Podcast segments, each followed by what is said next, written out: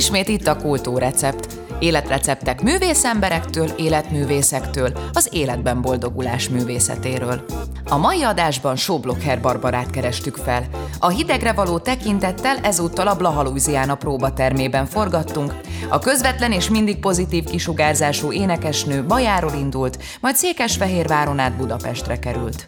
A 2012-ben megalakult, 2019-ben pedig már Artisius díjjal kitüntetett banda szereti a különböző műfajok, művészeti ágak ötvöződését.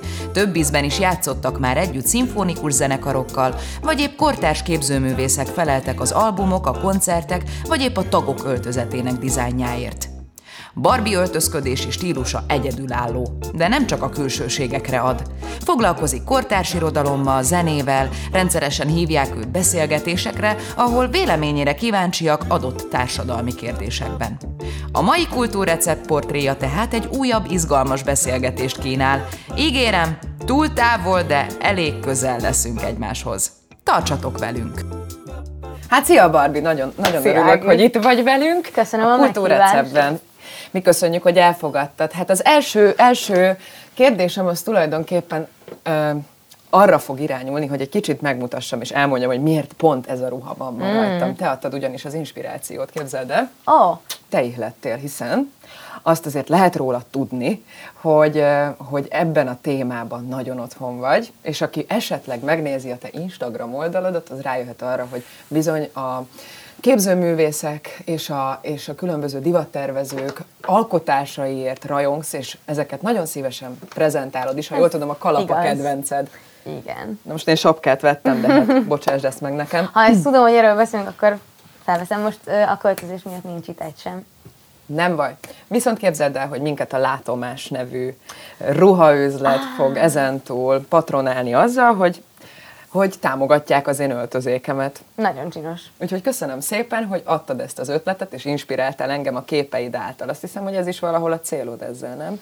Mm, végül is, igen, ez nagyon jó, hogy ezt hozott ki belőle. Ö, elsősorban nagyon szeretem a szép dolgokat, és, és ö, örülök, hogyha ezzel tudom támogatni ezeket a, a magyar tervezőket és, és hazai márkákat vagy kis ruhaüzleteket, akik, akik olyan termékekkel foglalkoznak, amik nem a tömeggyártás által jönnek létre. Szóval Szóval igen, szeretem, és valahogy próbálom támogatni is.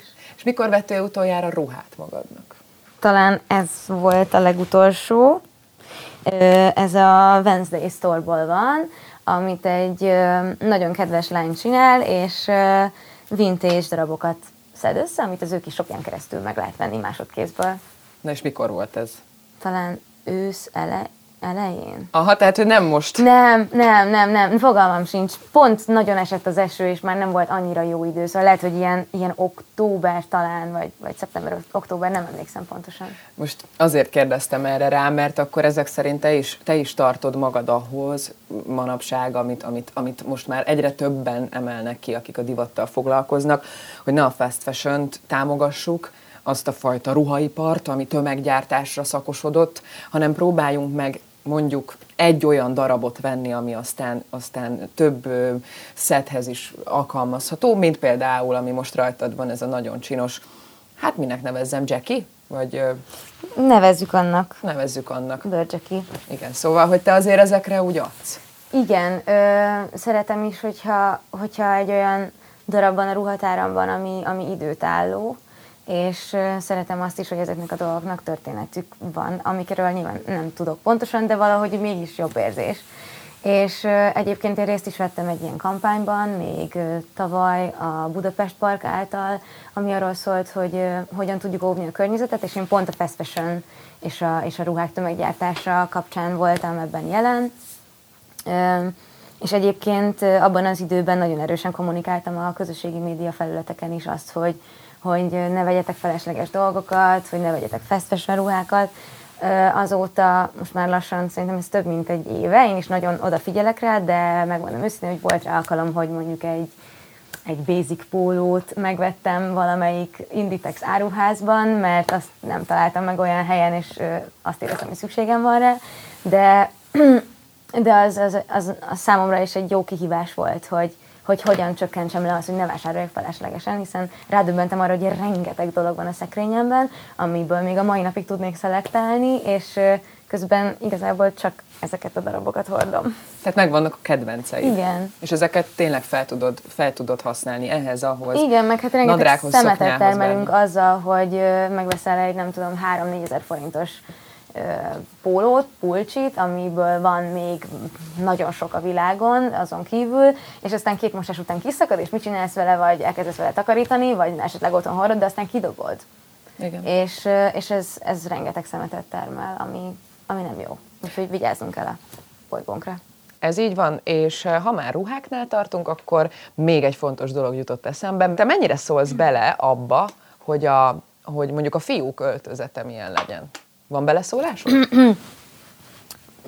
Van, de nem kell beleszólnom, mivel mi már, már egy pár szezon óta kitaláltuk magunknak azt, hogy van egy, van egy, egy színe a zenekarnak, és a srácoknak van egy, egy fellépő szettjük, amit ezelőtt a, a bordó, egyébként pont oda ki van akasztva, hogyha ezt így felveszitek vágóban, akkor ott van. És a tavalyi szezonban pedig a For Skandinávia támogatásával csodaszép kék öltönyöket viseltek a srácok minden koncerten, amihez én is színekben úgy kombináltam a, a, a dolgokat, hogy ez mindig nagyon jól nézzen ki.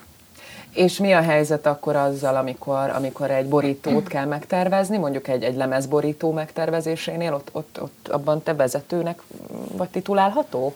Szeretek nagyon ezekkel a kreatív dolgokkal fog, foglalkozni, és és mindig benne van a kezem munkája, és, és főleg a, a, a klipgyártás során is nagyon szeretek ezzel foglalkozni. Például egyébként az Alagútak Fények Nagymamád Jegenyé című lemezünknek a borintóján ez a szőnyeg látható. Ah.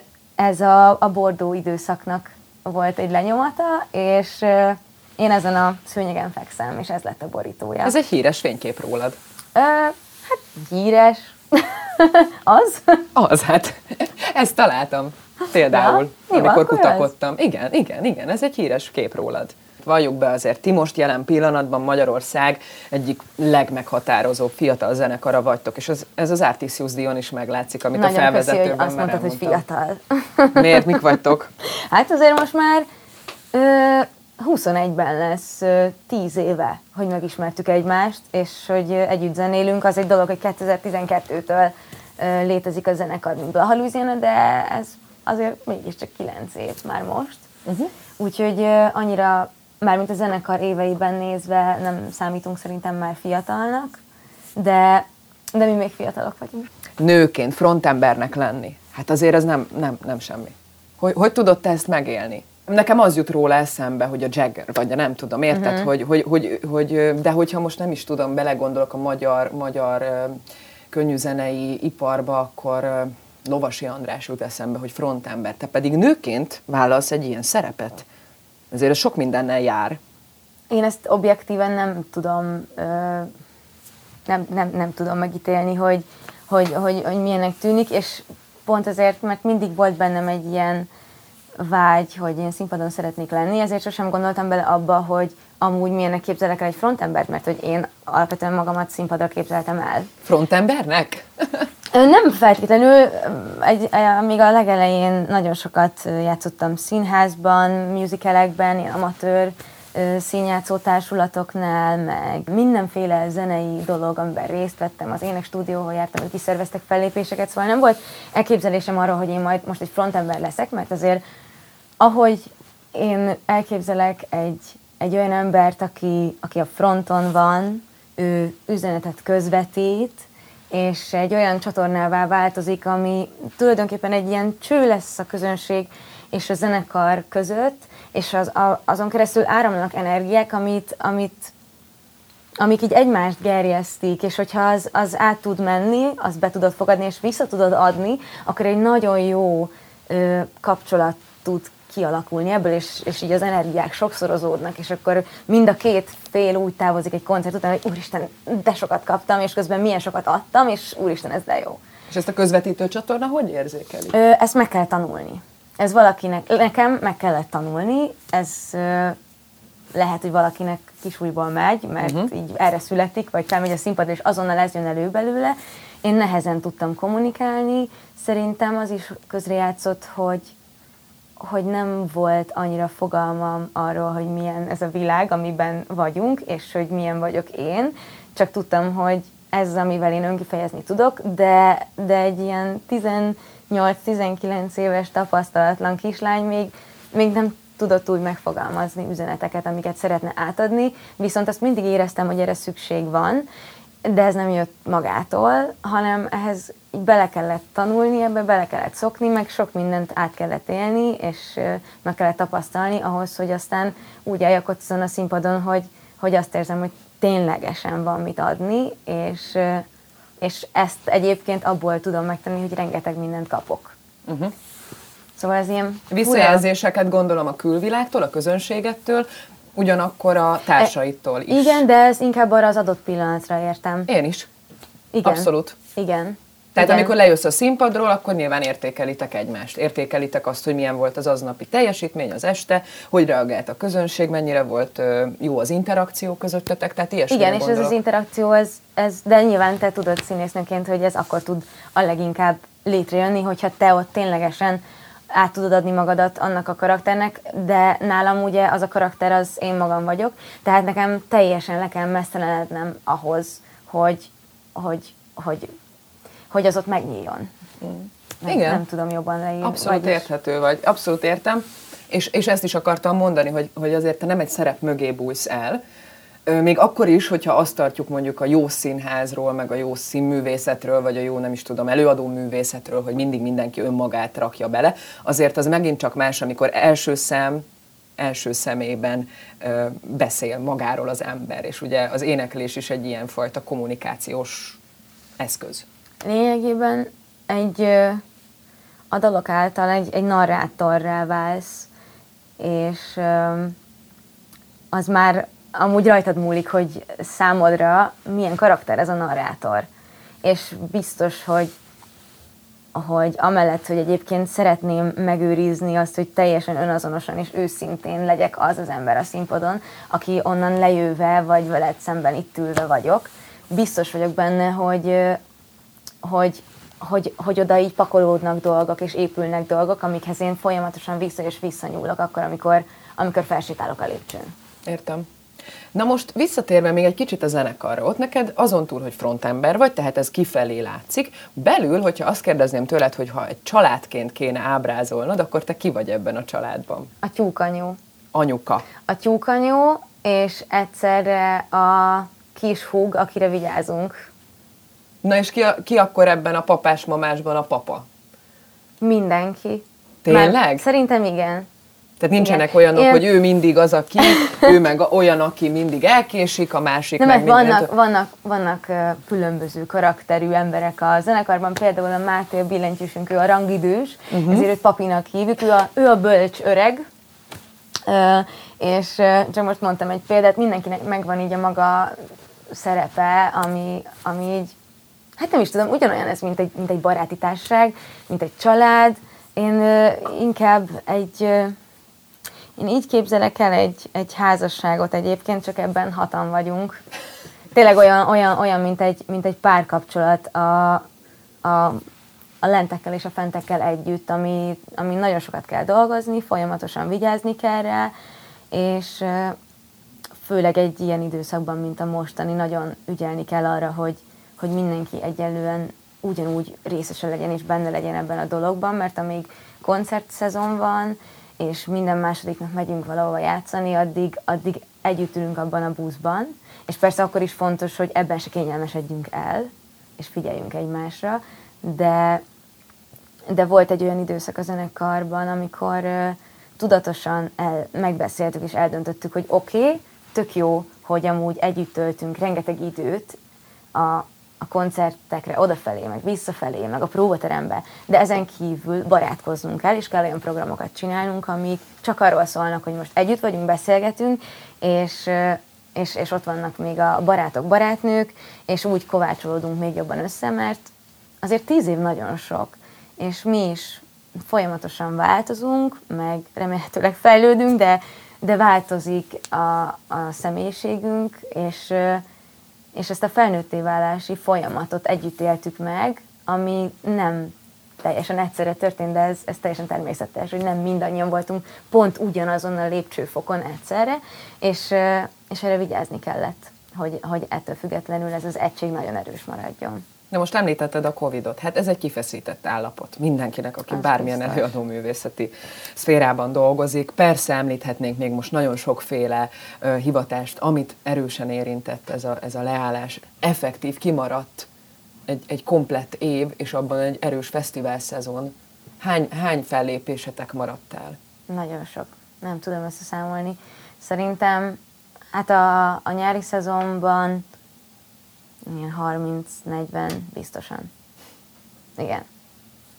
Nagyon sok. Nagyon sok. Hát mondhatni már eléggé a, a végét járjuk annak a, annak a félretett anyagi biztonságnak, ami, ami mondjuk arra szólt volna, hogy, hogy nyilván a folyamatos nyári, téli szezon váltakozások miatt mi hozzá vagyunk szokva ahhoz, hogy, hogy, hogy amit nyáron össze tudsz spórolni, még össze tudsz szedni, azt, azt utána szépen be kell osztani, mint a, a tücsök és a hangya meséjében. Tehát, hogy ez, ez, így, ez így működik, és mi ez hozzá vagyunk szokva. De így, hogy kimaradt egy teljes nyári szezon, így hát így igen, most már nagyon remény, reménykedem abban, hogy, hogy az ideje az nem lesz más, mert azért az nem tudom, hogy kívülről mennyire látszik, vagy hogy mennyire egyértelmű, de az van, hogy mindannyiunknak van egy valamennyire egy ilyen, egy ilyen B állás szerű, mindenki foglalkozik valamivel a zenekar mellett, de mindegyik, mindegyikünknek a polgári munkája az, az olyan mobilitást kell, hogy magában foglaljon, hogy amellett lehessen csinálni a zenekart gőzerővel, mert hogy egy normális évben nekünk annyi koncertünk van, ami mellett egy, egy, egy 8 órás munkát nem tudsz elvállalni, nem tudsz elmenni.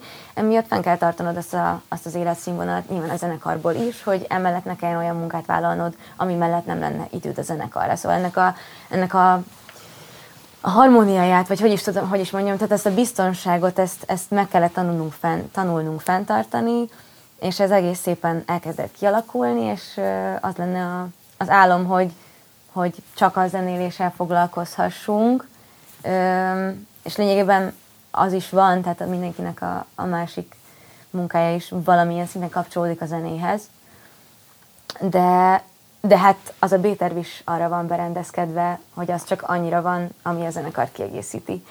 Szóval szerintem ez, e, ebből a szempontból mi egy szerencsésebb zenekar vagyunk, mert nem, tényleg nem vágott minket annyira padlóra, ha idén sem lesz nyár, akkor nagyon padlóra fog vágni, az, uh-huh. az biztos mindannyiunkat.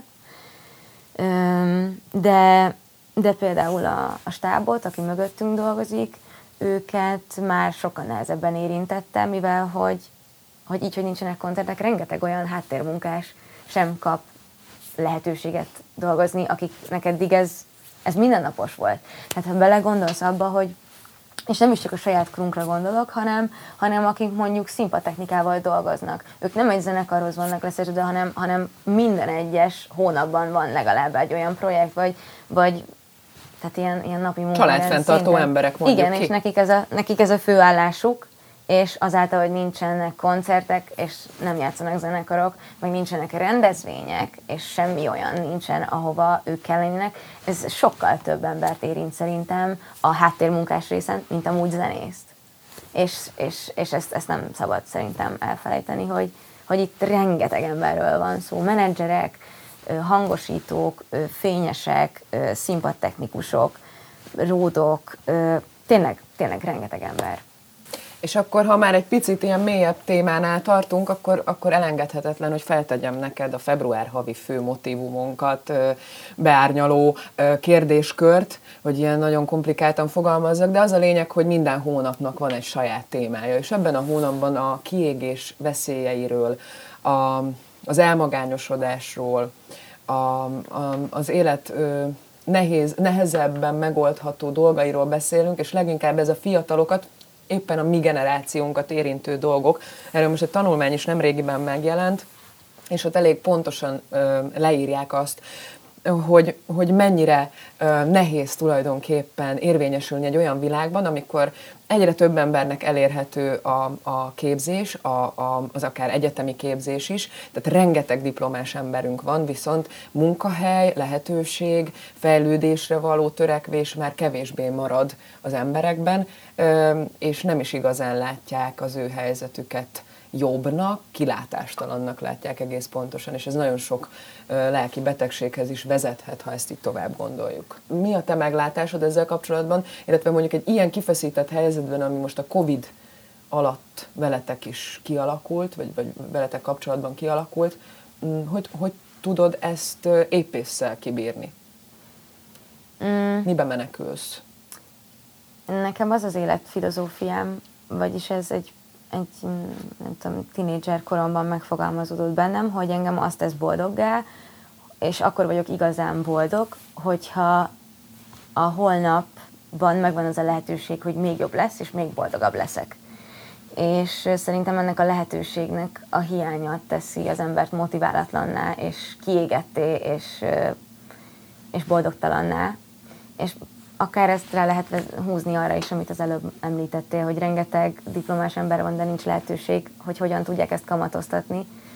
És, és szerintem ennek a, ennek a lehetőségnek a, a hiánya az, ami nagyon sok embert ö, belelök egy ilyen kilátástalan helyzetbe. Nem beszélve arról, hogy most egy ilyen, egy ilyen bezárkózott, elszigetelt, helyzetben, mint, mint ami a Covid alatt kialakult, rengeteg ember töltik teljesen egyedül ezt az időszakot, és, és hát sajnos ez oda vezet, hogy az ember nagyon magányos tud lenni. De, de én azt gondolom, hogy mindig, mindig kell, és mindig lehet találni valamit, ami motiválja az embert, és hogyha ez megvan, akkor, akkor, akkor, akkor, akkor van, és akkor, akkor jobb lehet a holnap és akkor, és akkor lesz valami drive, ami előre visz. Én egy rendkívül pozitív és optimista ember vagyok, egyébként azt hozzá kell tennem, szóval lehet, hogy ez nem, nem mindenkinek megy ilyen könnyen, és azt mondjuk, hogy jó, hát neked könnyű, hát ott a zenekar. Ö, igen, én borzasztóan szerencsés vagyok, hogy... Na de ezt te is, te is hozzátettél, és te, te magad is megteremtetted Igen, igen de nekem mégiscsak, mégiscsak, nem, nem úgy értem, hogy, hogy a zenekar, hanem hogy, hogy van egy olyan olyan kifejező eszközöm, inkább, inkább uh-huh. így, így fogalmazok, ami, amin keresztül én tudok saját magamnak egy olyan motivációt adni, amiben látom a lehetőséget. És hogyha én rosszul vagyok, akkor, akkor zenét hallgatok, vagy, vagy, vagy, vagy dalt írok, vagy csak énekek a fürdőszobában, és azon keresztül én megélem ezt az állapotot, és aztán sokkal jobban leszek utána. Viszont nagyon sok ember nem találja meg szerintem olyan könnyen azt a, azt a módszert, ami a számára a legmegfelelőbb arra, hogy ezt levezesse. Értem, értem. És, és sokunk mellett nem, nem adatik meg mindannyiunknak sajnos az, hogy olyan emberek vegyék körül, akik segítenék ebben a helyzetben. Te tudsz erőt adni és energiát adni, mert azt mondtad, te magad is zenét hallgatsz, és valószínűleg nagyon sokan titeket is hallgatnak, és és számtalan emberrel beszélgettem most az elmúlt hetekben, amikor már készültem erre a találkozásunkra, és érdekes módon, függetlenül attól, hogy szakmabeli, nem szakmabeli, zenész, művész, bárki, tehát hogy, hogy te óriási a paletta, akikkel beszélgettem rólad konkrétan, um, ezt mondták. De ezt jó. mondták, hogy a Blaha Louisiana és egyébként a te személyed is egy olyan rendkívül optimista, pozitív kisugárzású és az éneklésed is olyan messzire és, és, és viszont mélyre hat, mélyre ható, hogy aztán ők ettől tudnak minél többet, minél többet kapni, és szeretik. Ez, ez csodálatos. És tényleg így van? Tehát, ez hogy, tényleg hogy, csodálatos. Mert, hogy Példakép e, vagy, Barbie, te példakép ezért, vagy. Ezért éri meg amúgy ez. Úgyhogy ez tényleg Igen. csodálatos. Van egy ilyen öm, vagy ez én nagyon hülyén fog hangozni, de hogy én, én, én meg vagyok győződve arról, és ez egy picit ilyen spirituális, lelki vonalon, nem, nem is tudom, hogy ezt hogy fogalmazzam meg. Szóval én, én, én meg vagyok győződve arról, hogy, hogy így, ha van, van egy ilyen feladatod, itt ezen a bolygón, akkor az enyém az biztosan az, hogy azt a azt a mérhetetlen sok boldogságot, meg azt a biztonságot, amit én a szüleimtől megkaptam gyerekkoromban, hogy tényleg töretlen és tökéletes az az egész, amiből jövök, azt így úgy adjam vissza a világnak, hogy, hogy ha bármilyen úton, módon erőt tudok adni valakinek a zenén keresztül, vagy egy beszélgetésen keresztül, vagy csak szimplán a jelenlétemmel, akkor, akkor, akkor az nekem így beteljesíti a létezésemet ezen a helyen. És én ezt nagyon sokszor érzem, és ez nekem rengeteg erőt ad, hogy még tovább, és tovább, és tovább csináljam ezt. Ez most ilyen furán hangzik. Nem, de, értem, értem, teljesen de, jó, de, de té- én, én így tényleg érzem azt, hogy, hogy jó, de miért miért vagyok én ennyire szerencsés, hogy nekem tényleg a családom, a, a, egy ilyen valami adta tehetségem a torkomban, ami velem született, és nyilván dolgoztam érte, de hogy az alapjáért azt, azt én kaptam valahogy, az, az lett és hogy, hogy miért vagyok ennyire szerencsés. És jó, oké, okay, hogyha ez tényleg így van, és én ennyire szerencsés vagyok, akkor viszont ezt, ezt, ezt, ezt vissza is kell adni. És én ezt minden pillanatot meg akarok ragadni arra, hogy én ezt visszaadjam. Te azért ö, ö, jazz énekesnőként végeztél a Kodolányin. Hát papíron az vagyok. Kérlek szépen, na de hát egy képzett ember vagy, te egy zeneileg képzett Jó, de ember egy, egy jazz énekesnő kvalitásaitól azért én messze vagyok.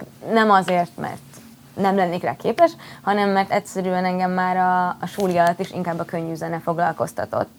És ami én alapszinten levickélek a jazz világában, de abban nem, nem vagyok annyira otthon, mint, mint a könnyű zenében.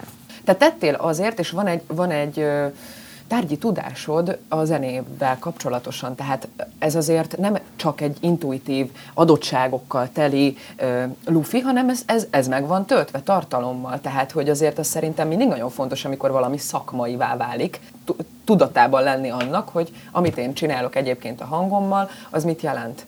És miért úgy történik, és miért úgy rezeg, és miért úgy rezonál, és miért úgy jön ki az a hang.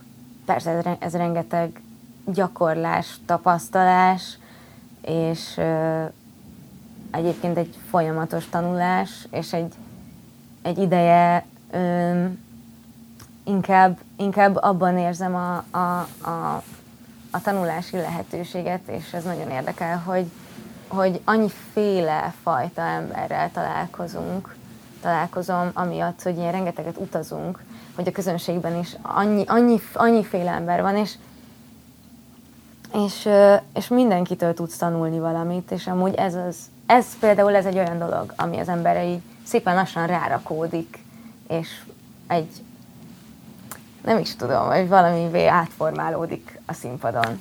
Uh-huh. Jancsó Gáborral egyébként irodalmi esteken is ö, szerepeltetek már. Igen. Ez hogy jött például? Az irodalom szeretete is ennyire evidens volt? Van egy nagyon jó barátunk, Cinki Ferenc, ő egy székesfehérvári származású író, és abból indult ki ez az irodalmi estes projekt, hogy ő írt egy novellát első reggelen címmel, ami egy Blahaluzina dal címe is, és mondta, hogy milyen érdekes lenne, hogyha mi elmennénk eljátszani ezt a dalt, és amúgy még játszanánk egy pár dalt, miközben ő felolvas, és ebből aztán sok év alatt kialakult az, hogy most van egy Klasszik Lasszó nevű műsorunk, mhm. amiben. Jancsó Gábor, Cinki Ferenc, Kemény Zsófi, Pénzes Máté és Sárkány Berci, Vitális Iván és jó magam vagyunk benne, igen, heten, ugye nem hagytam ki senkit. Oly sokan vagyunk. Igen, heten vagyunk benne, és ez egy zenés, kortárs irodalmi est, Klasszik Lasszó címmel ment az első előadásunk, és most készülünk az új műsorra, ami ugyanígy ötvözni fogja a, a slam poetrit, a prózát, a, a, a, a, a költészetet, az irodalmat, mármint hogy így tágabb értelembe véve a zenét, és ezeknek az, az ötvözeteit, egy nagyon-nagyon-nagyon picit talán a színházat is, de, de az csak egy nagyon picit. Hát most lefestetted a kultúrrecept összes oldalát és szándékát, úgyhogy légy szíves, majd ilyen, számoljatok be róla. jó nagy mashup. A zenekar az gyakorlatilag a karantén elejétől fogva dolgozik. És nem sokára, nem sokára érkezik egy klip is, erről nem tudom, hát azt hiszem, hogy már beszélhetünk. Már beszélhetünk. Így van. ezt a klipet Juhász Ádámmal, a dobosunkkal ketten csináltuk, vagy kisebb, túlz, kisebb nagyobb túlzással a Holiday stúdióban forgattuk, ahol az egyik helyi nagyon kedves fotós kollega, Földi Ádám is nagyon sokat segített a, a a rendezésben, operatőrködésben, tehát ez egy ilyen, egy ilyen, egy ilyen házon belüli projekt volt, kitaláltuk az ötletet, ami egyébként Jancsó Gábortól származik, az, az alapötlet. Egy olyan bonyolult, de mégis annyira egyszerűen közvetíthető üzenetet ad át egy, egy olyan, olyan szakítás előtti pillanatot próbáltunk megfogni, legalábbis én a, én a szövegben ezt érzem, hogy, hogy nekem azt jelenti, hogy ez egy olyan szakítás előtti pillanat, amikor, amikor akár egy olyan lehetetlen helyzet miatt, mint amiben most vagyunk, vagy, vagy, vagy, vagy azért, mert az egyik ember csak szimplán nem akarja, hogy szeressék, egy olyan lehetetlen ellentét alakul ki a két ember között, ami miatt nem működik a kapcsolat, nem azért, mert nem szeretik egymást. És ez a fajta küzdés, az a, nekem, nekem ez az a pillanat, amikor, amikor nem tudod elengedni, nem is akarod elengedni, de azért már érzed, hogy valami nem jó, valamilyen irányban ennek el kell mozdulnia és ez egy, szerintem ez a legfájdalmasabb része minden, minden kapcsolatnak. Uh-huh. És ezeket az alkotótáborokat tulajdonképpen arra is használjátok ki, mert ti így hívjátok, eh, ahol ti tulajdonképpen, mint egy, egy rendes család, vagy akkor, vagy mint egy rendes házas pár, elmentek szépen a hegyekbe, és akkor ott ti dolgoztok, és egymásra koncentrálva alkotok, és, és készítitek elő most akkor ezek szerint a legújabb lemezt is. Mikorra, mikorra kerülhet ez a, a közönség elé? Mikor tárjátok fel ezt? Szerintem márciusban lesznek a felvételek, ez már biztos, és ugyanúgy a Mátrában Gajatetőn van egy, egy mank alkotóház, oda fogunk felmenni, felvenni a lemezt. Ott, ott is voltunk az összes alkotótáborban, ez egy, ez egy csodálatosan jó hely, iszonyat jó csí van, és nagyon szép szerintem az, hogy, hogy ott kezdtük el megírni ennek a lemeznek a legelső hangját, és ott is fogjuk befejezni ezt az egészet, ez egy, egy gyönyörű ívet ad és keretet ad az egésznek.